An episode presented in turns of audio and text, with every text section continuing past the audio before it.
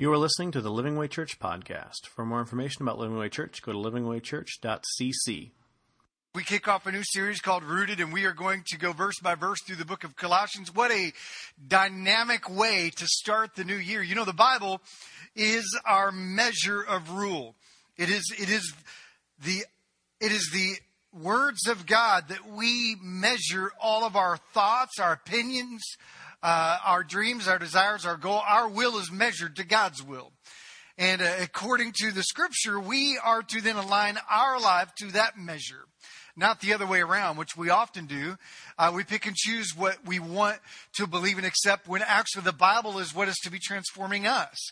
So uh, rather than us transforming the Bible and its words into what our opinions or images are, uh, what we are going to do this month is we're going to take a look at a little book in the New Testament. It's only four chapters, but it is jam packed with insight on getting grafted and rooted so that you can grow strong and grow tall.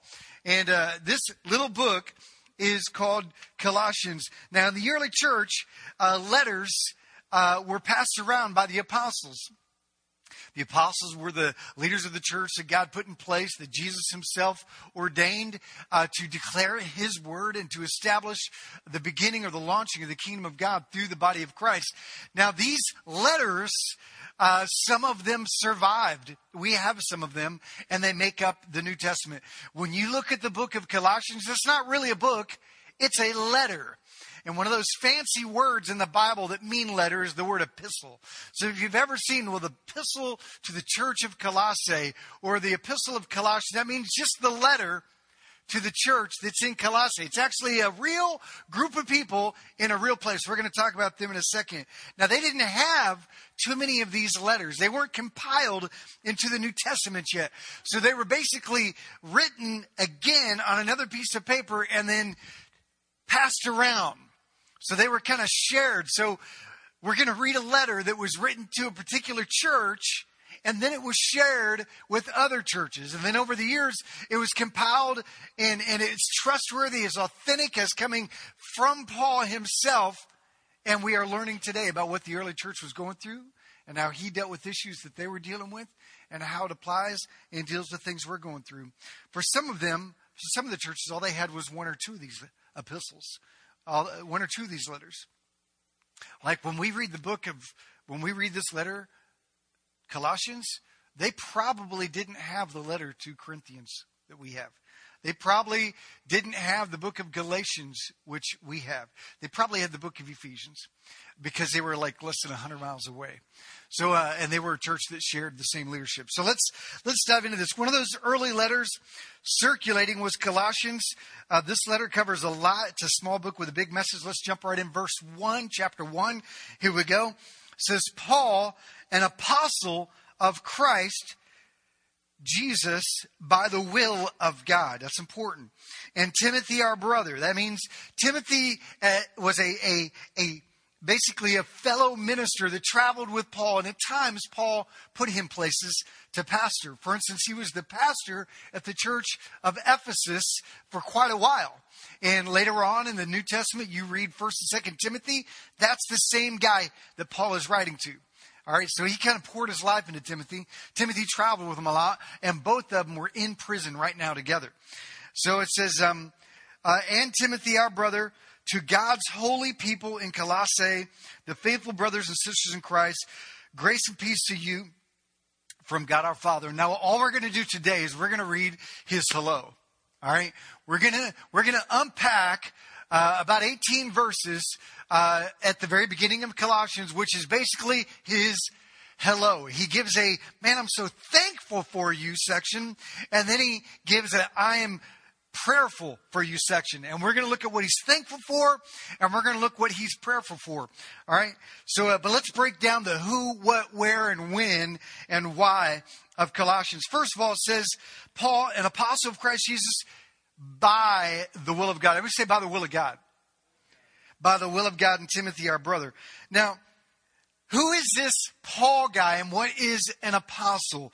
Well, the word apostle, whenever you read that in the New Testament, means sent one or one with a message, one sent with a message. And Paul says, I am an apostle, one sent with a message by Christ Jesus and by the will of God. See, this is not Paul's thing. This is not Paul's will. This is God's will. I'm not coming with my message. I'm coming with the message from Christ Jesus. Let me put it this way. Um, Summer is an early riser in our house. She's like sometimes the first person up. She likes to get up, organize her room, make her bed, go over her itinerary for the day. Which she does have an itinerary for the day. She sometimes writes it out the night before. Uh, oftentimes she'll pick out her clothes and she's already establishing her schoolwork. She, we're homeschoolers. So she's up early doing her homework. Noelle, on the other side, if we never woke her up, she would sleep probably 24 hours. She would wake up in time for food um, and then go back to bed. Now, sometimes we send Summer in to wake up Noelle.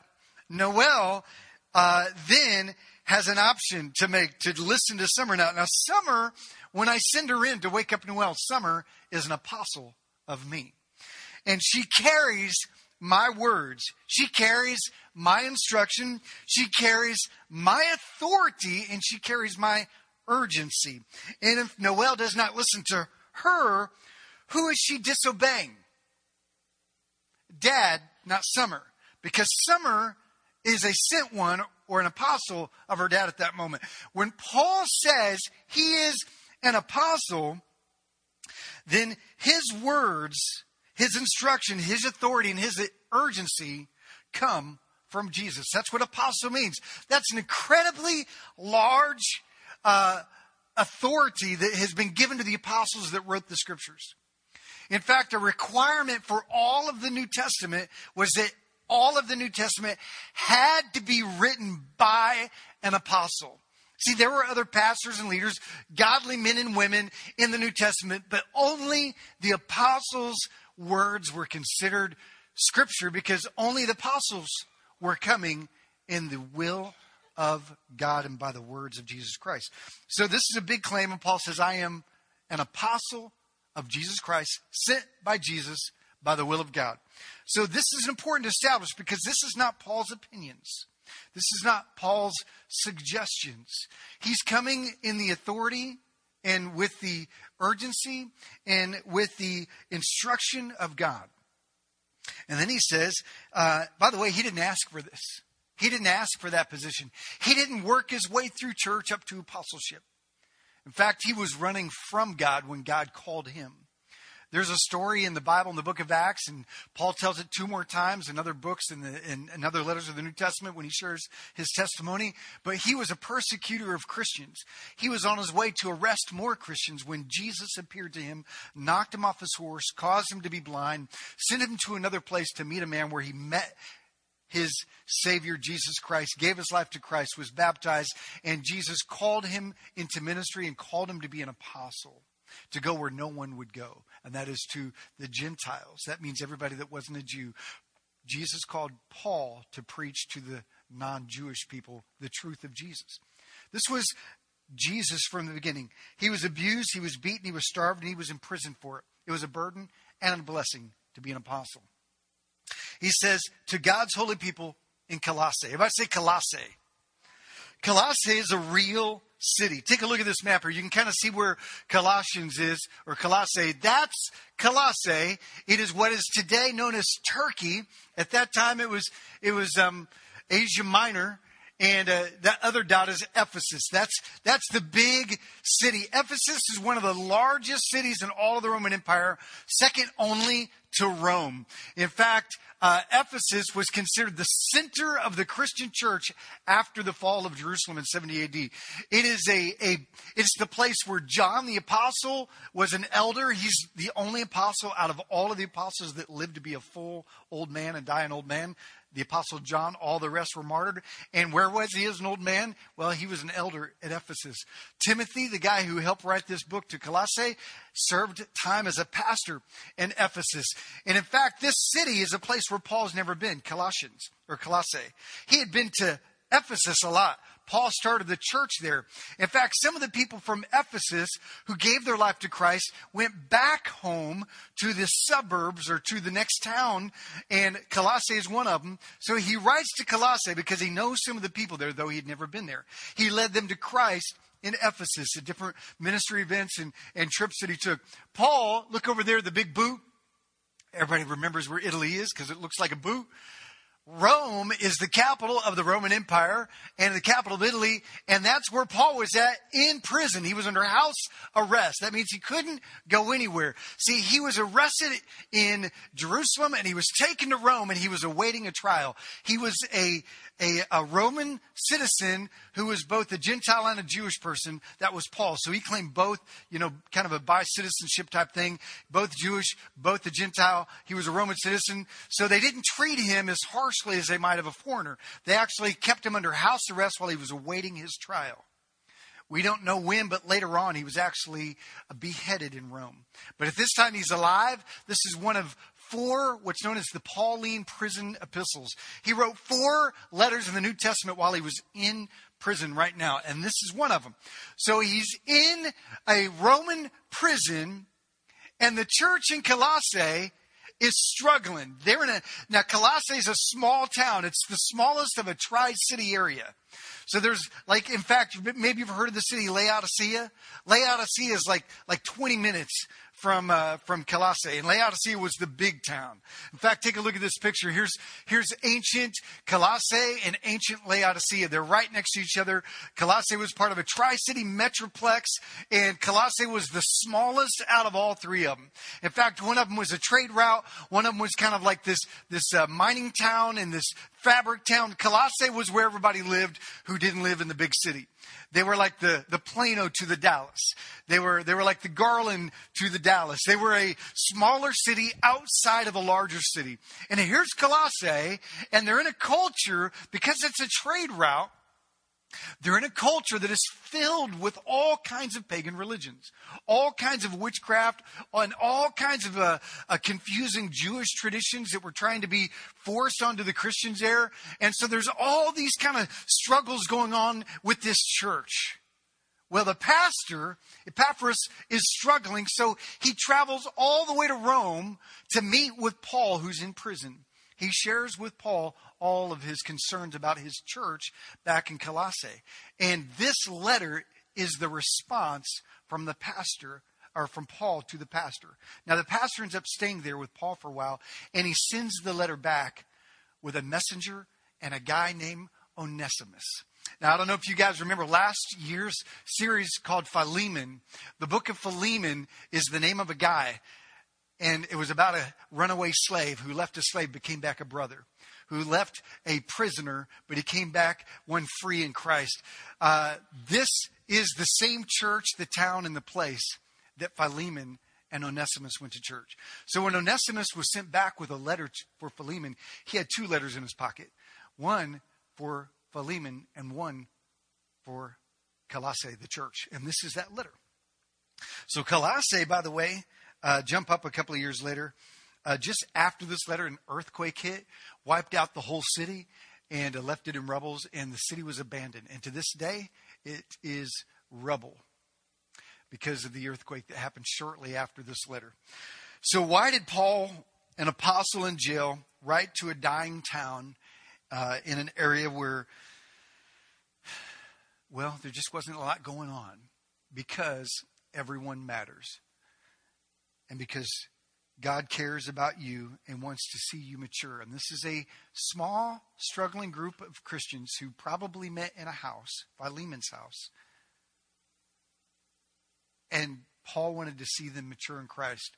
And today we have the evidence. This is probably the only letter they had, but this is the word of the Lord to them. So, with that in mind, the letter covers a variety of issues. Um, there's what's known as orthodoxy and orthopraxy in it. Orthodoxy is how to think, orthopraxy is how to live. So the first half of Colossians talks about what you should believe and think about Jesus. And about God, what you, what you should believe and think about who God is and what He means to you. The second half of the book is how you should live in light of what you know. This is how you know, and this is how you live. He says this is the layout of Colossians. So it's a great book on covers two big areas: what to think about God and how to live out what you know about God. So it's a powerful book. It's great. Let's jump in. Paul starts with a love sandwich. I don't know if you guys know what the leadership love sandwich is. Leadership love sandwich is where you go in and you say, Man, you're awesome. I love you, man. You're doing great. Here's some things I'm really proud of you about, but this is what needs to change. This is what you need to work on. And no, by the way, I love you. You're awesome. You're doing a great job.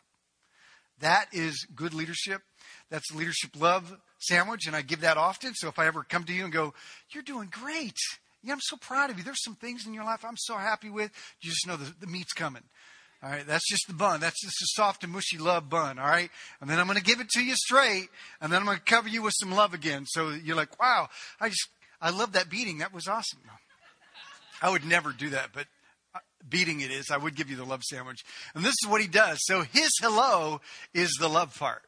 So, this part that we're going to look at today is these are all the things that the church in Colossae seemed to be doing right in his prayer for them. And then next week, we're going to dive into some of the issues they were struggling with that he had to clarify with them.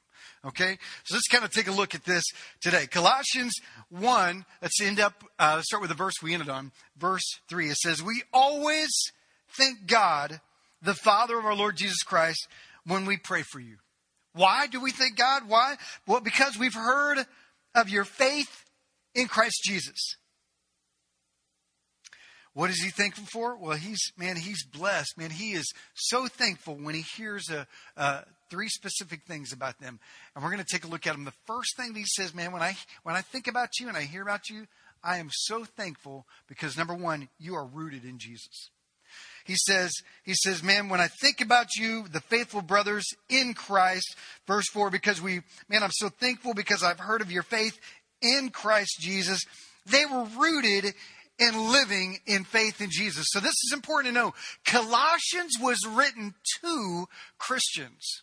All right. So if you're not a Christian, you'll still get the gist of Colossians, but it may not kind of connect the dots for you because it was written to Christians who wanted to know more about Jesus and were struggling to understand who he was. All right. But he's writing to people who, men, who are rooted in Christ. They bowed the knee to Jesus.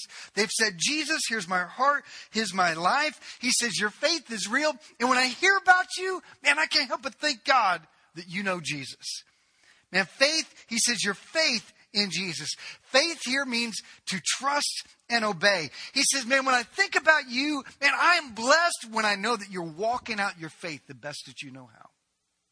That your faith your obedience, your walk in Christ makes me happy. You know, where we are in Christ is far more important than where we are in life. Let me say that again. Where we are in Christ is far more important than where we are in life. He says, man, I don't, he's saying like, I don't know everything that's going on in your life.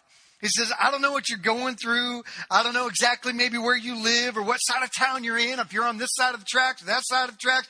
I don't know if you just got fired. I don't know how your marriage is doing. I don't know what your job situation or school situation is like. But what matters to me and what should matter to you more than what we're going through in life is where you are in Christ. He says, I'm thankful that you're rooted in Christ because that's going to make the difference for everything in your life. We get so caught up in life where we are and what we're going through.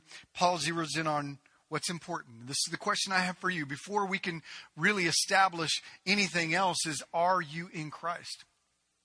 Some of you here are checking out Jesus, and man, keep checking him out because I hope you find him. He's he's trustworthy and he's he's who he says that he is. And and I hope you allow the Holy Spirit to kind of nudge you and move you in that direction. But the question is are you in Christ? Because that's where it starts. He says I am thankful that you're rooted and remained in him. So it goes on to say he says I also am thankful because he says in verse 4 of the love you have for all God's people the faith and love that spring from the hope or the confidence that we have stored up for us in heaven. He says, Man, that, that hope of heaven. I am so thankful when I know of your love. Here's the second thing. He says, I'm thankful that you're rooted in Christ, and I'm thankful you're rooted in love. He says, Man, when I hear about you, man, you're you're you're lovers. You're lovers of people. It says, when, when, when I see you, when I think about you, when I hear the news about you, I'm overwhelmed by your love. And this is important because love here is not an emotion. It's not a feeling. It is a decision. It is a, it, it, well, it's more than a decision. Also, it's, it's a decision that results in action. So when you see, when he says, I am so thankful for the love you have for other people, he says, I'm thankful for the actions and what you do to show the love of God to other people. This is all about action, not emotion. Love is not a feeling. It is not sympathy. It is not empathy. It is not a thought. Love is making a decision, getting up and doing something about it. It reaches out to our neighbors. It feeds the hungry. It clothes the naked. It forgives those that have hurt you and it serves when no one else is serving. In fact, John 13, 35, Jesus says this. He says, By this everyone will know that you are my disciples if you love one another. The evidence that you are rooted in Christ is that you're rooted in love. He goes on to say this, John does, the very apostle that walked with Jesus in 1 John 4:19, he says, "We love because he first loved us. Whoever claims to love God yet hates his brother or sister is a liar." Not that they lie about hating them, but you lie about loving God. For whoever does not love their brother and sister whom they have seen cannot love God whom they have not seen. He says, Man, I'm thankful for your love. You got this right. Remember, it's the love sandwich. Man, I'm thankful, man, that you know Jesus, that you're rooted in Christ. I'm thankful, man, that you you act on love, that you move. Uh, you don't just sit around. He says, uh, by the way, what we're going to find out here is that even though they're great lovers of others, they're still failing in other areas. Love is not all you need. It's the greatest of God's command to love the Lord your God with all your heart, soul, mind, and strength, and, and others as yourself. But that does not mean that we neglect other areas. So what he says, he says, man, you got the love right, but there's other areas that you need to work on. Some of you, you think all you need is love. Oh, you just need to be a loving person. Just need to love like Jesus. Well, Jesus also taught us a lot about the kingdom and about life.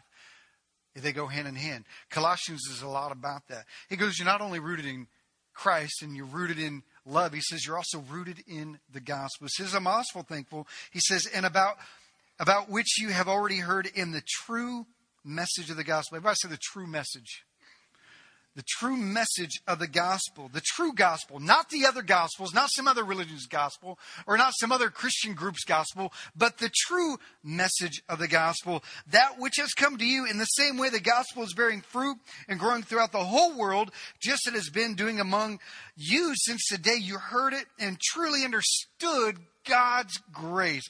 He says this is vital. He says there are those out there that are rooted in a gospel, but not the true gospel. You are rooted in the true gospel. You're rooted in the, the gospel message, the one that you heard. Man, you're rooted in Christ. Thank God that you gave your heart to Christ. Man, you're rooted in love. Thank God that you are lovers of people and that you move on that. You're action oriented people. And thank God you understand the true gospel that you haven't bought into a lie yet. And he came to write this book to clarify some of the things they were confused about when it came to the gospel. But he says this he says, the gospel is, is truly to be understood. He says, this is vital. I want you to I want you to write this down in your notes. Gospel means this it means life changing good news. Some people say, well, gospel just means good news. It's more than good news.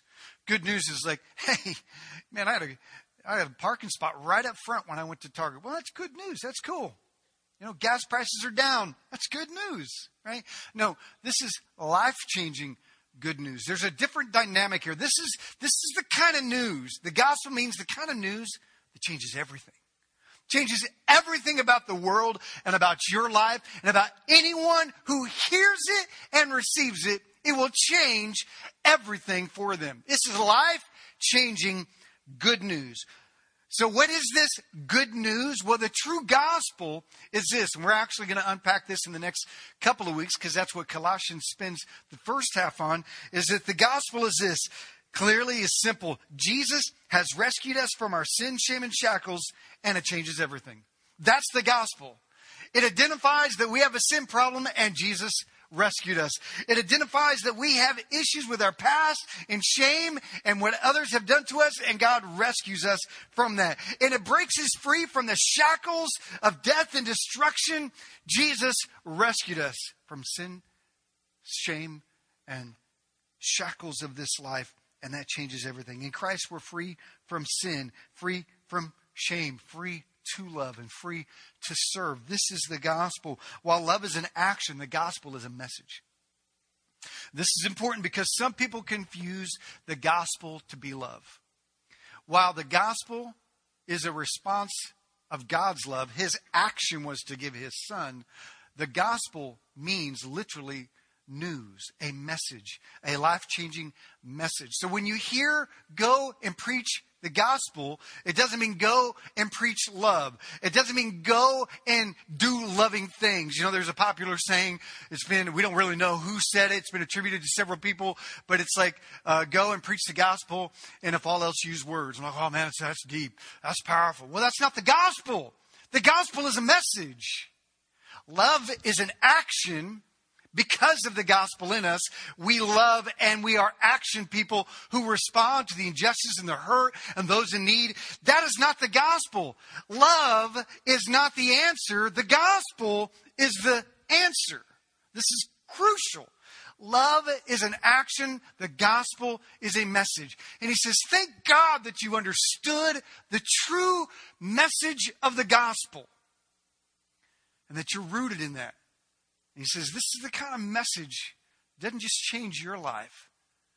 He says this, there's, there's two parts to this. I want you to understand this. He says the gospel is a local thing. He says the true message that has come to you. And somebody told you about the life changing message of Jesus. Somebody told you. Somebody spoke their words and you listened or you received or you read something and you accepted, you received it. There was a message relayed to you. They didn't just love on you, they didn't just do good things for you.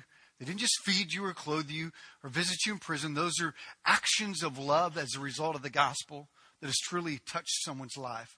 He says, but because of the true message that you heard, your life has never been the same. Because somebody told you. And then he says, and then he says, the gospel is a global thing. He says, not only you, but he says the gospel is bearing fruit through the whole world. He says, man, aren't you glad somebody came to you? he says, but guess what? There's people going around the world. You know, to this, to this moment right now, today, you know, there's billions of people on the planet right now, out of 7 billion people, 3 billion people claim to have a faith in Christ. I don't know if they're authentic faith or not. I don't know, but 3 billion people are meeting today around the globe in the name of Christ because somebody went to somewhere who went to somewhere. Went, I mean, he's writing to a church he'd never even been to because he went somebody to the Lord in Ephesus and they went and started a church in Colossae because somebody told them, because somebody went to them. It's a local thing, it's a global thing. The key is this He says, it's that you have a teachable heart. Look at verse 7. He says, You learned it from Epaphras, that's your pastor, our dear fellow servant who is a faithful minister of Christ on our behalf, and who also told us of your love in the Spirit. He says, Man, I'm so thankful that you're rooted in Christ, that you're rooted in love, and that you're rooted in the true gospel which you learned, which somebody told you and you accepted and you received. I'm thankful that you have a pastor who taught you and that you received it. Guys, I want to challenge you guys to do something. This series, will you receive the words of the apostle? Will you receive the words of Colossians as we dive into what he has for us? He says, When I think of you, I am thankful of your faith in Christ, your love for others, and that you embrace the true gospel. And then he goes on to say, and this is where I want to end this section, this section on today. He says, uh, he says, not only when I think of you am I thankful, but when I think about you, I pray for you. And what does he pray for? Well, this is what he says, verse 9. For this reason, since the day we heard about you, remember, he hadn't met many of them. He says, when I heard about you, we have not stopped praying for you. What does he pray for? Well, we continually ask God to fill you with the knowledge of his will through all wisdom and understanding that the Spirit gives. He says, You know what? I pray that you will know and understand God's will. Who would like to know God's will? Anybody here? Wouldn't that be great? God, what is your will? Man, if we could wake up in the morning and walk in God's will, that would change everything. It would affect every area of our life. He says, Man, I pray that you understand and know God's will. He says, so that so that you may know what job to take. He doesn't say that. Uh, I pray that you know God's will so that you may know who to marry. He doesn't say that. So that, so that you may know who to date or, or what to buy or where to go to school. He says, he says, no, this is not why I pray that you would know God's will. He says, I pray that you may know God's will so that you may live a life worthy of the Lord and please Him in every way. His prayer, I pray that you understand and know God's will so that you live a life that honors Jesus. I want you to write this down. I think it's in your notes. You can just circle it. It's one sentence. It says, God's will is not so much about the decisions we make as, as it is about the life we live. It's not so much about the town you live in, but how you live there. It's not so much about who you marry, but how you do marriage. It's not so much about what job you have, but how your work reflects Christ. God's will is more about who we are becoming than what we are doing. And the question is, he says, the will of God is that you become more like Christ in your love and in your actions and in your faith and how you respond to those in the world around you. Do you act more like me every day? Because that's the will of God. That's what Jesus desires for us. Paul prayed for the knowledge of God's will, not answers to life's problems. He didn't pray that, that God would give them the answer or to solve the problems that they're going through. This is important because if you read the New Testament and you, if you do a study on the prayers of the New Testament and you were to kind of put them side by side, very few, if any of those prayers have anything to do with fix my problem. They all say the same thing. God, your will be done. Align me with you and give me strength to live a life that honors you. That is an ongoing prayer through the entire New Testament. God, give me endurance. Give me strength. Give me boldness. God, help me to submit to your will, not fix my problems or shut my my enemies down. It is the prayers of the New Testament are God, align me with your will and give me strength. Paul's prayer for them to know how to please God, not to where to live or what job to take. He then gives them God's will. Four things God's will for you this year. God's will for you, period not just 2015, but 2016, 17, 18, 19, 20 for the rest of your life. Whether you're 12 or whether you're 21 or whether you're 121, it doesn't matter. This is God's will for you if you are in Christ. Now, if you're not in Christ, God's will is for you, first of all, to know Christ, and then this is God's will for you. So, this is what he says God's will is this to live a life worthy of the Lord and please Him in every way. How? Here's God's will by bearing fruit in every good work, by growing in the knowledge of God, by being strengthened with all power according to the glorious might, so that you may have great endurance and patience, and by giving joyful thanks to the Father who has qualified you to share in the inheritance of his holy people in the kingdom of light. Now, sometimes, I don't know if you knew this, but the Bible is not written in English. Yeah, Go figure. The Bible was written in, in a variety of ancient Semitic languages and in Hebrew and in uh, Greek and an Aramaic. And uh, different times of, of, uh, of the Bible's history is when those languages were used. In fact, some of the oldest languages we don't even have around anymore. Ancient Semitic languages that, that don't even exist anymore was, was probably what Moses wrote the original documents with. What we have are ancient 2,000 year old Hebrew scriptures. The New Testament was written in Greek. It was not written in English. And a lot of times, translators, when going from Greek to English, they, they, they basically make it real wordy because a, a particular word in the Greek or in the ancients can represent a whole lot of emotions and feelings in cultural context. So sometimes in the translations, the English translations, they're real wordy, and sometimes they can be real uh, confusing, or, or when when actually the writers meant them to be quite simple. So when we read these letters, like, man, four, uh, you know, chapters. It might seem short or long to you, but it's actually probably shorter in the original because we've added words to explain some of the, you know, depth of their language. And, and so what I want to do is give you very simply four things that Paul says is God's will for them and God's will for us, for every follower. And this is it, very simply. Number one, he says God's will for every Christian made simple. Number one is do good and bear fruit. He says, Man, I pray that you would know God's will by bearing fruit in every good work. So that means do good and bear fruit. It is God's will that you make God look good, that you do things that make God famous. We were created in Christ for this very purpose. Look, this is what he says to the church of Ephesus. Paul says in uh, Ephesians chapter 2 verse 10, he says, For we are his workmanship, created in Christ Jesus for good works. Created for what? What are we created for? We're created for good works, which God prepared beforehand. I mean, this was his, that means this was God's plan long before he ever said, let there be light. His plan for us as human beings was to do good works. To do good works. We're created in Christ for good works and that we should walk in them. This is his plan. Do good, bear fruit. Not just do good, but bear fruit. And the bear fruit is a, is a reference to spiritual fruit. That means eternal fruit. That means we don't just go around doing good, but we do it in the name of Christ for the purpose of building fruit and seeing fruit in the world. Guys, this is important. If you've ever wondered if you should help somebody, yes. If you've ever thought that maybe you should give uh, to support something, if you have it, yes. If you've ever thought if you should, you know, reach out to someone who's hurting or need, yes.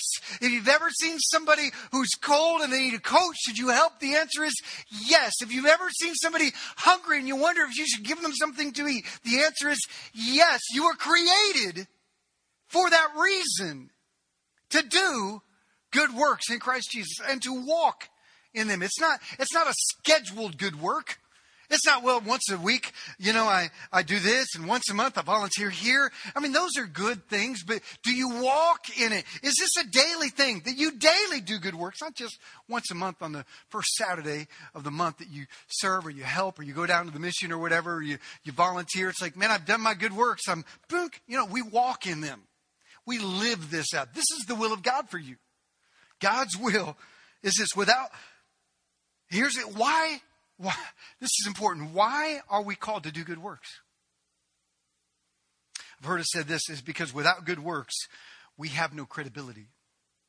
If Jesus, if we say that Jesus is loving and caring and stands up against injustice and reaches out to those. If he if we say that Jesus is who he says that he is and then we are to reflect that in our life and actions and we don't then we have no credibility with our words credibility with our words are in Christ.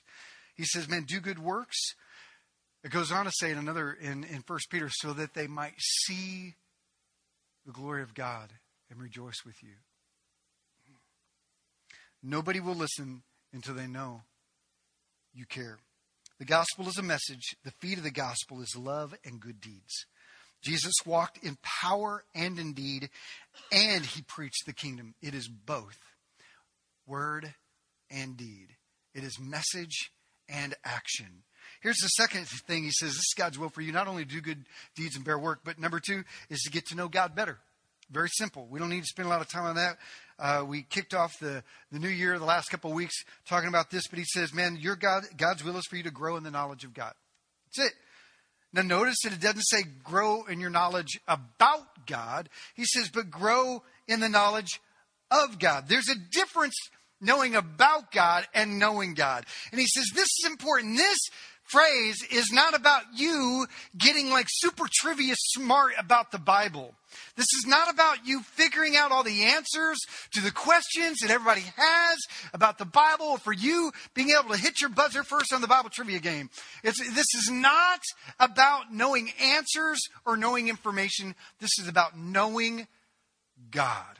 See, you can know a lot about me. You can know a lot about your celebrity, right? You can know when your celebrity, your favorite athlete or ce- celebrity, you know, was born. We got football this afternoon. Whoop. And you know what? Some of you guys, you know the stats of every player on that team. Some of you fantasy football dudes, you're like way too involved in that.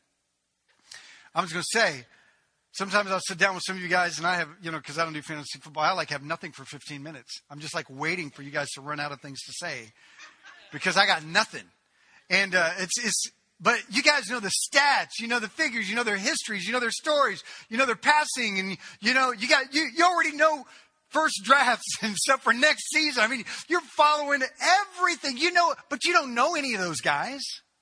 You don't know. You, you might know. Let's just go for the Cowboys. I, I like Cowboys. You might know everything about Troy Aikman, but I don't think any of you have ever really sat down with him. Maybe you have, but very few of you probably ever really know Troy Aikman. There's a difference between knowing about and knowing. He says, I don't want you to know about God. You need to get to know God. And one of the ways is, yes, it's through the scripture, but even more so, but even more so, it's by, even to a greater degree, it's by obeying and trusting what we already know about God. When we walk in what we already know, when we begin to walk in that, God begins to reveal himself as we follow in obedience and as we trust what we already believe. This is intense. When you walk in what you understand, you know him more and more. Here's a third thing he says. Uh, he says this, verse 11. He says, And also God's will is for you that you would be strengthened with all power according to his glorious might. That sounds awesome, man. That sounds like, man, strengthened in his power. You know, it's like, man, you know, it's like, he man, you know, it's all of a sudden, if I walk with God, I'm strengthened in the power of his might. You know, like you're some hero. But this has nothing to do with winning all the fights and, and winning all your battles. This has nothing to do with being in victory in the issues of life. He says, this is about being in victory in spite of the issues of life. He says, being strengthened with all the power according to his glorious might. Yeah.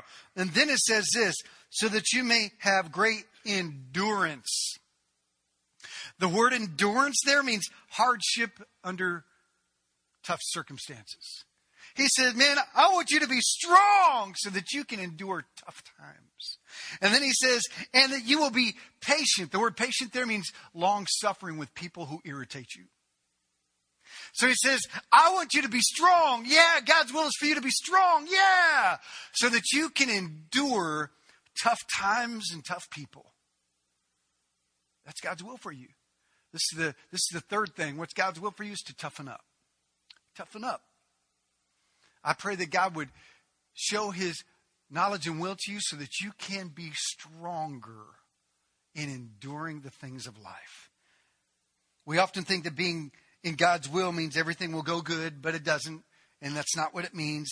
Sometimes the things in life are meant to toughen us up.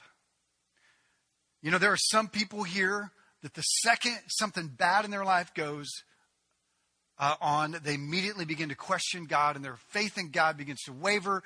The news report from the doctor or a bad situation at work or, or whatever. And all of a sudden, man, I don't know, I'm just in a spiritual slump because everything in my life is falling apart. Well, man, toughen up, man. It's God's will for you to toughen up. You know, part of me wants to say, suck it up, but you know, I don't want to, I don't want to offend people when they come to me for prayer. It's like, let me pray for you. God, help them to suck it up. I don't think you guys want me to pray for you anymore. If my prayer was like, Lord, make him a little tougher. God, give him a little bit more strength so he wouldn't be such a baby when things come his way. God, build patience by giving him impatient people. God, give him trials to toughen him up. In Jesus' name, amen. You would never come to me ever again, right? If you're, if you're sick in the hospital and say, Will you pray for me? I'll pray for you healing. God, heal them. But Lord, if this is going to make them tougher, then keep them right here in this bed. Nurse, get them out. God wants us to, to be strengthened in the power of his might so that we might endure tough circumstances and have patience with tough people. And this is God's will for you. Toughen up. Some of you guys are, are so, you know, spiritually shallow that the second trials and come, you like start dictating to God what his problems are. When God's saying, you know what, this is why you're going through trials, because I want to squeeze those out of you. I want you to look to me more than you do your stuff or to your people or to your friends or to the security of your job, but look at the security of me. Though we don't want it, what we really need in life is endurance and strength. The people we endure, the trials we face, the circumstances we are placed in chisel and mold us to look like Jesus. So do good and bear fruit. Get to know God better, toughen up. And this is the last thing he says that I want God's will for you to be is this. Number four, he says in verse 12, and that you would be one who's giving thanks, joyful thanks to the Father who has qualified you to share in the inheritance of his holy people in the kingdom of light. Basically, he says, you know God's will for you is? Be thankful. Don't be so negative. Don't be so gripey. Don't be such a downer all the time. Don't be like, so woe is me, sucks my life is this, and my family this, and my job is this. God says, you know, first of all, toughen up. And then he says, you know what, be thankful. This is God's will for you. Do good works and bear fruit. Boom. Walk in a way that changes lives by doing good all day long. And then he says, number two, I want you to just dig in, know me. Just know me better. Walk in what you know about me, and I'll show yourself. I'll show myself to you. Just walk with me. And he says, and toughen up. God's will for you is to toughen up and to be thankful. God wants this for you. Stop complaining. Stop being bitter. Stop assuming the worst. This is a way to make counseling meetings real short. Someone comes in and says, Oh man, my, my, my marriage is struggling. And I'm like, Well, hey, let's turn to 1 Thessalonians 5 16 and start with this.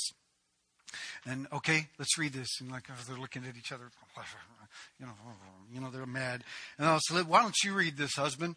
First Thessalonians five sixteen. Rejoice always. Mm. Prayer without ceasing. I'm going to need it if I'm living with her, you know. And she's like, What you're talking, I pray about for you every day that you would change. Uh, typical. We all need to change, right? First Thessalonians, he says, uh, Rejoice always, pray without ceasing, and give thanks in all circumstances. For this is the will of God in Christ Jesus for you. And I think about this verse and I say, you know what? Whatever the circumstance you're in, rejoice. God is with you. Be prayerful. You can talk to Him about it. And be thankful. Find areas of thankfulness and gratitude. You may not like your job, but thank God you have a job. Well, I don't have a job. Well, thank God you got some free time to seek God.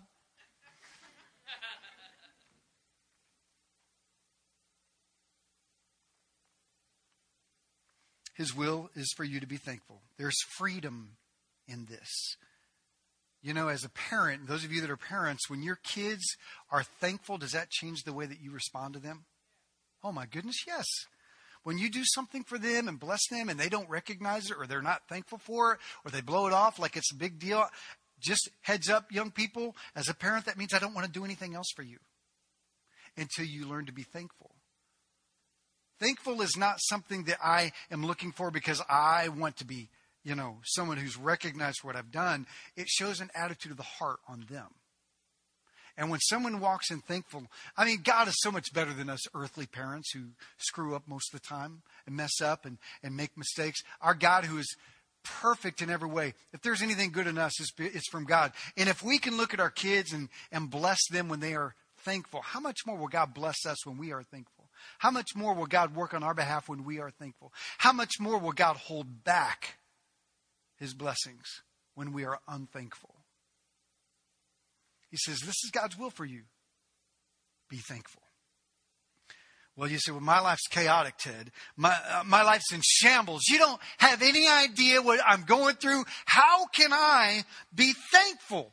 Well, this is how Paul ends his hello. Verse 12, he says, and joyful, giving joyful thanks to the Father who has qualified you through the cross to share in the inheritance of his holy people in the kingdom of light. That means thankful that when this life is over, heaven waits for you. You know, my mother used to always say she died uh, young, uh, but when she was uh, alive, she man, she loved Jesus, and she had a life of tremendous amount of physical problems and and uh, uh, trials and abuse, and and she used man one of her favorite phrases was, uh, "This too shall pass." This too shall, because she had her eyes on heaven. He said, Man, you can be thankful because someday the trials of this life will be over and you have an inheritance if you're in Christ. And then he says this For he, Christ, has rescued us from the dominion of darkness and brought us into the kingdom of his Son, whom he loves. That's, that means our position in Christ has changed and we have we can be thankful for that. And in whom we have redemption. That means because of Christ, we are made valuable again. And we can be thankful for that. And that the forgiveness of sins.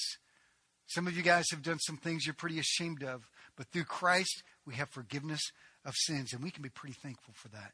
He says, Man, we're washed new, given a new life, given a fresh start. Regardless of your trials, you can be thankful. And that's the will of God for you. Be thankful. Boy, what a way what a way to start. A thankful prayer. I'm thankful for you and I'm prayerful. Uh, prayerful for you. So what he does next is he then dives into the richness of how Christ is truly enough. So next week we're going to go to Colossians part 2 and where Paul gets into what we know about Christ and how it changes everything for us. And uh, I want to pray for you. So let's uh, let's bow our heads. God, thank you so much that uh, Lord, you have given us a reason to be thankful. God, you sent your only Son to this planet to walk in our shoes and experience the temptations of our life. And he walked it all the way to the cross, where he died not just for my sins, but for the sins of the world. For anyone that will believe and trust and call upon the Lord, they shall be saved. If there's someone here today and you are hearing this and you're receiving this and the light bulbs are coming on and you want to take a moment just to say, Jesus, I want to I want to walk with the church in Colossae. I want to be thankful. I, I want that will. I want your will to be done in my life. Then when you just take a moment right now just to talk to Jesus, just to talk to God right now and say, God, here's my heart, here's my life. Go ahead and tell him in your own words, forgive me of my sin. Wash me clean. I want to start over with you. Go ahead and tell him. Go ahead and tell him, Jesus, forgive me of my sin. Wash me clean. I want to know you. I want to walk in your will for me. God, thank you, Lord, that you have given us a reason to be thankful. Anyone who is praying that prayer right now and talking to you, Jesus, you're giving them a new start, a new day, a new beginning. God, thank you. Thank you, Lord. In Jesus' name. Thank you for listening to the Living Way Church podcast. If you enjoyed this message, we hope you come visit us in Garland, Texas. For directions and more information about the church, go to www.livingwaychurch.cc.